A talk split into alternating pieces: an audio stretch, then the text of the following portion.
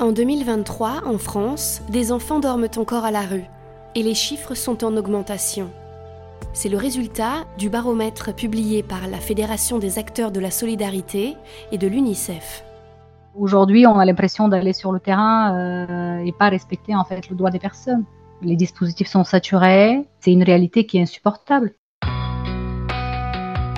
Daniela Kambourova est intervenante sociale au SAMU social de Lyon, à l'association Alinea.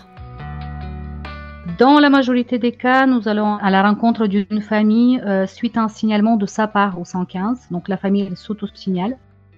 Sans solution d'hébergement de la part de 115 en direct au téléphone, l'équipe de SAMU social est envoyée auprès de la famille afin de faire une, une évaluation euh, de la situation, récupérer toutes les informations importantes et orienter vers les dispositifs adéquats. Dans d'autres cas, le signalement euh, au 115 est fait par un citoyen ou par un partenaire et euh, nous nous rendons dans ce cas euh, sur les lieux pour identifier euh, la famille et s'assurer qu'elle connaît euh, l'existence et le fonctionnement du 115.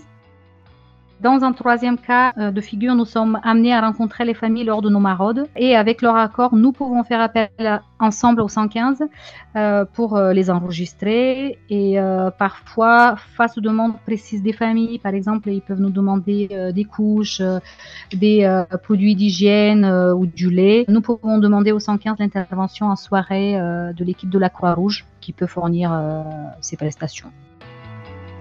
On voit quand même des familles avec des enfants les conditions de vie, euh, bah, c'est des familles qui sont soit en tente, soit, euh, soit sur des matelas, soit sans rien. Voilà, est-ce qu'on peut dire que c'est des condi conditions de vie? Souvent, ils n'ont pas le nécessaire en fait.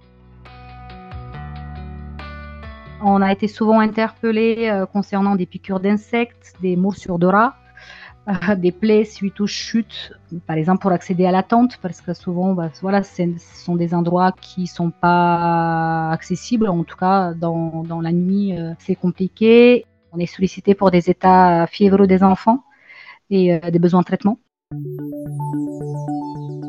Je pourrais dire ce que les familles nous partagent partagent leur tristesse, leur incompréhension face à notre manque de propositions, parfois la colère aussi, la peur de rester dehors la nuit, euh, la peur pour la santé des enfants, souvent.